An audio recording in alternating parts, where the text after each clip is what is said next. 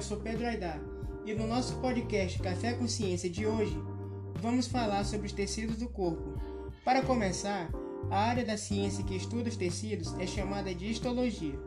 Os tecidos, por sua vez, são um agrupamento de células do mesmo tipo.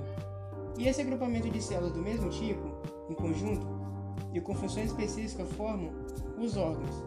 Mas não é só isso. O tecido animal é classificado em três grupos. No grupo 1, temos tecido sem substância celular. Um exemplo desse tipo de tecido é o tecido epitelial, que desempenha a função de revestimento. No grupo 2, temos tecido com abundância de substância intercelular. E é aqui que entra o tecido conjuntivo, que liga, sustenta e preenche os órgãos. O tecido conjuntivo é dividido em cartilaginoso, ósseo, sangue, hematopoético e adiposo. E no grupo 3, tecidos com células transformadas em fibras. Temos o tecido muscular e o tecido nervoso.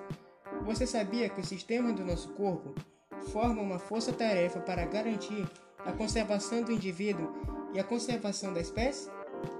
Para começar, para conservação, eita, para a conservação do indivíduo, o corpo se garante com os com as funções de nutrição, gerenciada pelo sistema digestório, circulatório, respiratório e excretor, relação pelo sistema ósseo, muscular e sensorial, coordenação e responsabilidade do sistema nervoso e endócrino.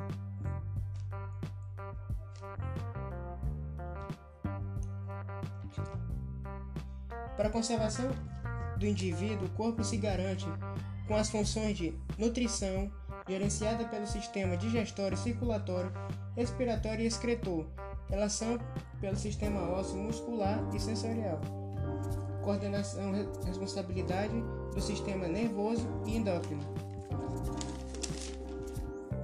Para a conservação da espécie, o corpo conta com a reprodução, que fica a cargo do sistema reprodutor.